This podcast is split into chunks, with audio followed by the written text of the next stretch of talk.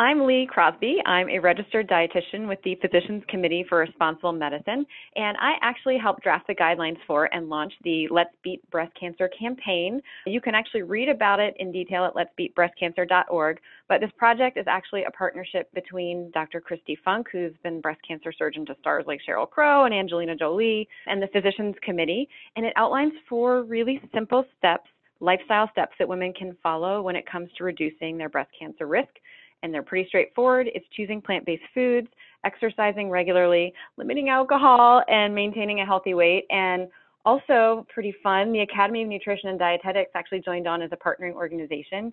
And I think for dietitians, having the science distilled into four sort of simple diet lifestyle steps makes it easy to help women reduce their risk. So, I should say that I also have a very personal interest in this topic. At just 30 years old, I actually had a biopsy in one breast that was thankfully benign.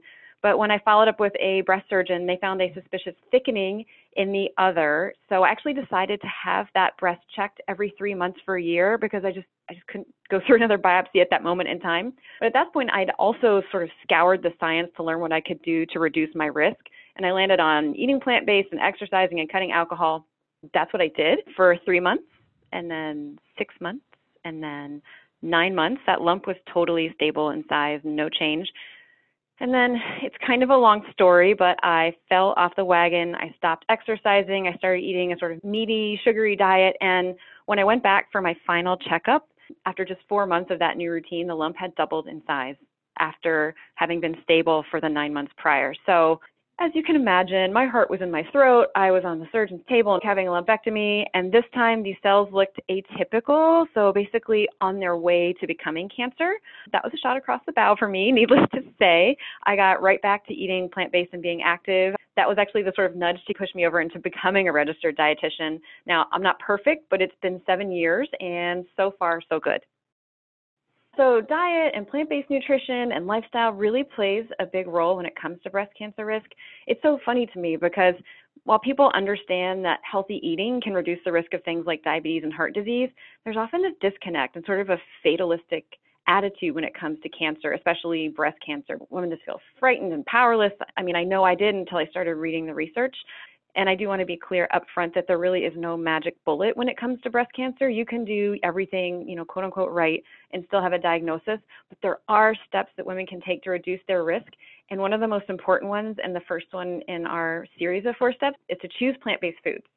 So, why does that work? What does the science say? Healthful foods from plant sources. We're talking vegetables, fruits, whole grains, and legumes, so beans, peas, lentils, they reduce breast cancer risk in a few different ways.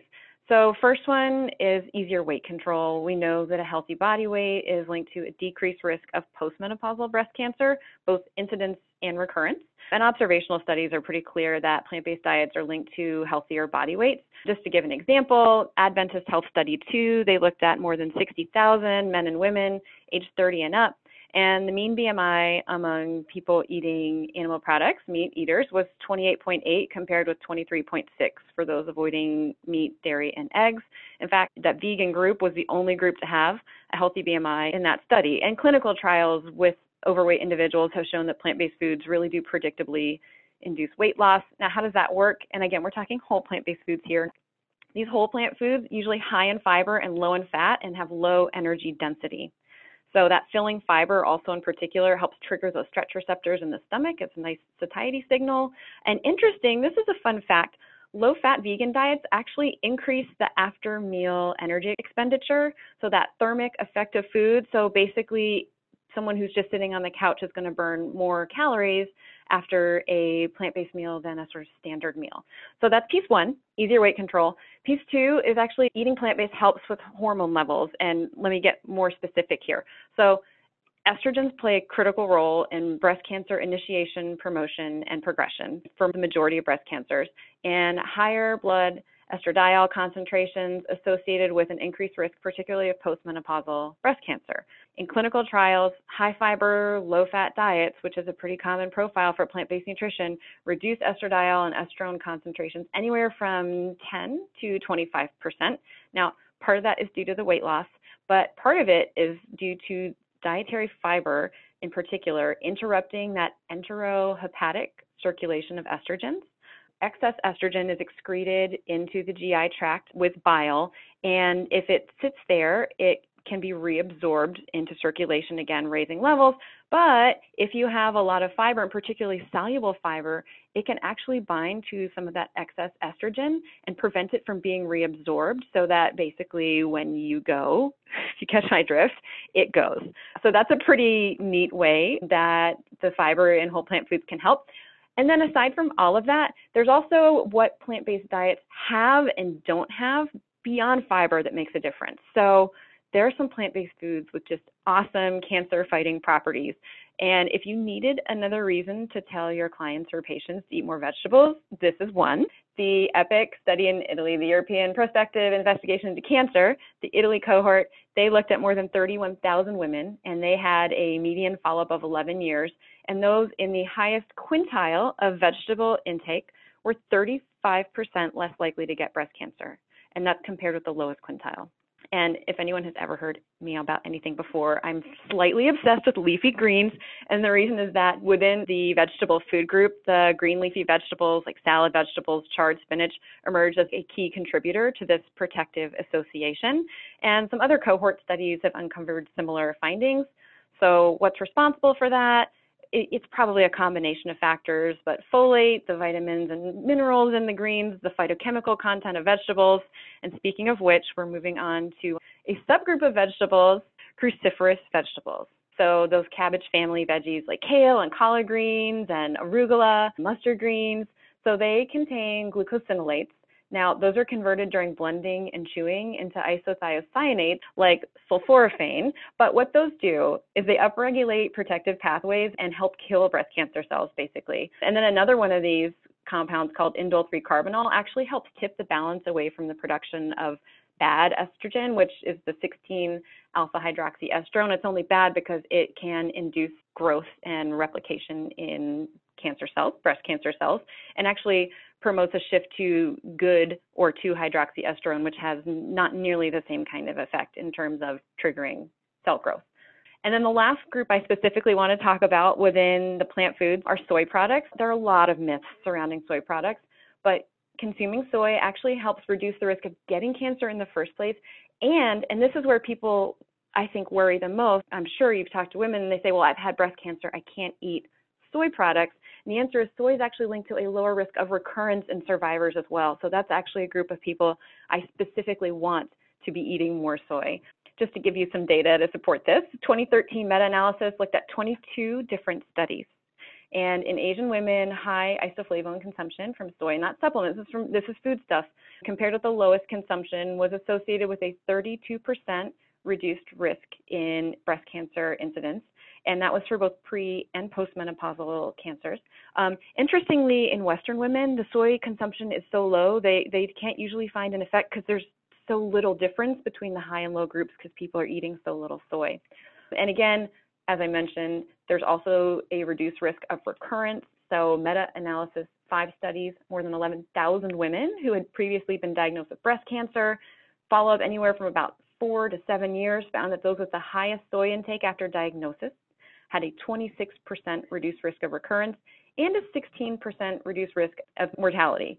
These protective associations are there, they're real. In this meta analysis, they were found for both pre and postmenopausal women and for both estrogen receptor positive and negative breast cancers. There are all kinds of thoughts on what exactly is it the isoflavones? What is it about the isoflavones? There's some evidence they can reduce synthesis of estrogen. They may have anti-proliferative, so anti sort of anti-growth effects antioxidant anti-angiogenesis, so to help block the formation of those blood vessels that can feed breast cancer tumors, and, and anti-inflammatory properties. So that's what plant-based diets do have. What they don't have, and I think this is going to be more surprising than what they do have, because this was surprising to me when I learned about it, is that eating certain animal products, and here we're talking like red and processed meats, eggs, high fat dairy, is associated with breast cancer risk. So it's not a huge association in some cases, but it's definitely there. 2018 meta-analysis looked at 15 different studies, and those with the highest versus the lowest consumption of processed meats had a 9% higher risk of breast cancer. High-fat dairy is another one. This was the Life After Cancer Epidemiology Study, just one example. They studied about 1,900 women who had previously been diagnosed with cancer, median follow up of 12 years, and those eating one or more servings of high fat dairy like cheese, ice cream, whole milk had a 49% higher risk of breast cancer mortality compared with those consuming the least, which was less than half a serving daily. And then one piece that really concerns me, and because I, I see this with, with girls and teens, exposure to red and processed meats, in, in general, anything that can cause that's carcinogenic to breast tissue, exposure to that during the tween and teen years when breast tissue is developing is likely more harmful than than having this during adulthood. It's never good, but it's extra bad when girls are going through puberty and when breast tissue is developing. So, for example, researchers found that the more meat that girls eat, red meat that girls eat as teens and preteens, the higher their risk for premenopausal breast cancer and benign breast disease, which, if you're familiar with that or not, it, it is linked to an increased risk of cancer, but also to pain and fibrocystic changes. So, again, something where I really encourage if you work with teens or if you work with moms to just let them know that this is there. How this works, how do animal products contribute to risk? So higher in saturated fat, which can promote the synthesis of excess estrogen. They do contain some natural and synthetic estrogens, probably not as strong a link there. Heme iron can actually encourage oxidative damage to DNA. Nitrates and nitrites can promote the formation of carcinogenic N-nitroso compounds. And I know some people say, oh, well, I'm just going to get the nitrate free lunch meat. And the problem is that actually there are gut flora that will create those nitrates for you anyway in your gut and when you eat those foods. And then there are polycyclic aromatic hydrocarbons and heterocyclic amines. When meat is cooked at high temperatures, both of those are carcinogenic. So it's not just about food when it comes to breast cancer risk. The nice thing is layering all of these different steps and interventions lifestyle wise on top of each other that really starts to substantially reduce risk. So, exercise, we know that any physical activity is linked to a lower risk of postmenopausal breast cancer, but it's that vigorous physical activity. So, swimming or jogging or biking, that's linked to a 17% lower risk in premenopausal breast cancer and a 10% lower risk in postmenopausal breast cancer. Now, again, why does that work? I think we all intuitively would think that it would, but just for some specifics, physical activity can lower estrogen levels, which again we know is linked to lower risk, but also improves insulin sensitivity, which helps. And then another one that a lot of people don't think about is that it can help strengthen immune defenses against breast cancer cells because, again, our immune system is always roving the body looking for these rogue cancer cells. And if you strengthen your immune defenses, you can help knock some of those out. The next one is alcohol. And I'm sorry to be a buzzkill. This was one I was actually pretty disappointed to learn about because I like a glass of wine too. But for every drink that a woman consumes per day, this is this data is very clear, very solid, lots of studies. Breast cancer risk increases. If you look at it on the whole, it increases 7% per drink per day for premenopausal women and 13% per drink per day for postmenopausal women. And that risk stair steps up so if you're drinking two drinks a day and you're a postmenopausal woman, you have a 26% increase in risk instead of 13% as for one drink and so forth. And it doesn't matter if it's liquor or beer or even red wine. So sorry about that again, but alcohol can cause DNA damage, and that's the first step in cancer. It can also raise estrogen levels. So best to limit or just get rid of it entirely. Mocktails can be better than you think. They're pretty good. And then the healthy weight piece, we talked about this a little bit before. Excess body weight increases the odds of developing postmenopausal breast cancer. Nurses Health Study, women who had a BMI of 30 or higher were 47% more likely to develop breast cancer than women with a BMI less than 23. Now, that's possibly due to body fat's ability to produce estrogens. But adiposity, as we all know, is associated with higher levels of insulin, leptin, and also lower levels of sex hormone binding globulin, which normally would bind to excess estrogen and sort of inactivate it. So when you have lower levels of sex hormone binding globulin, you have higher levels of sort of active estrogen. All that can play a role. But it's not as straightforward here. Before menopause, women with extra body fat actually do have a lower risk for breast cancer. So that's an interesting sort of twist to this. But breast cancer is far more common after menopause. So 80% or so of all breast cancer in the US is happening in women over 50, and overweight women are going to at a markedly increased risk. And excess weight is also associated with worse prognosis in breast cancer survivors. And then on top of that, carrying excess weight into midlife, it, again, most people are gaining weight when they hit menopause, not losing it. So if someone comes into menopause when their risk for breast cancer shoots up and they're already overweight, it's a it's a bad situation. And of course, extra weight in midlife also linked to diabetes and high blood pressure, heart disease. We all know these things. So it really is beneficial to have a BMI in that healthy range, 18.5 to 24.9 at every age. The nice thing is that healthy weight tends to follow pretty much naturally for most people if they're choosing plant-based foods, they're exercising on the regular, they're limiting alcohol, that's probably going to follow. So it's not something that women need to focus on specifically because weight is so fraught for women in today's society. And I also want to emphasize that no matter where someone's body size is or their BMI is, that they should love and respect their bodies. Our bodies are working miracles for us every day. So I'll jump off the soapbox on that, but again, a healthy weight is is better in terms of breast cancer risk. So there are a couple of steps that dietitians can take to help their patients lower their breast cancer risk.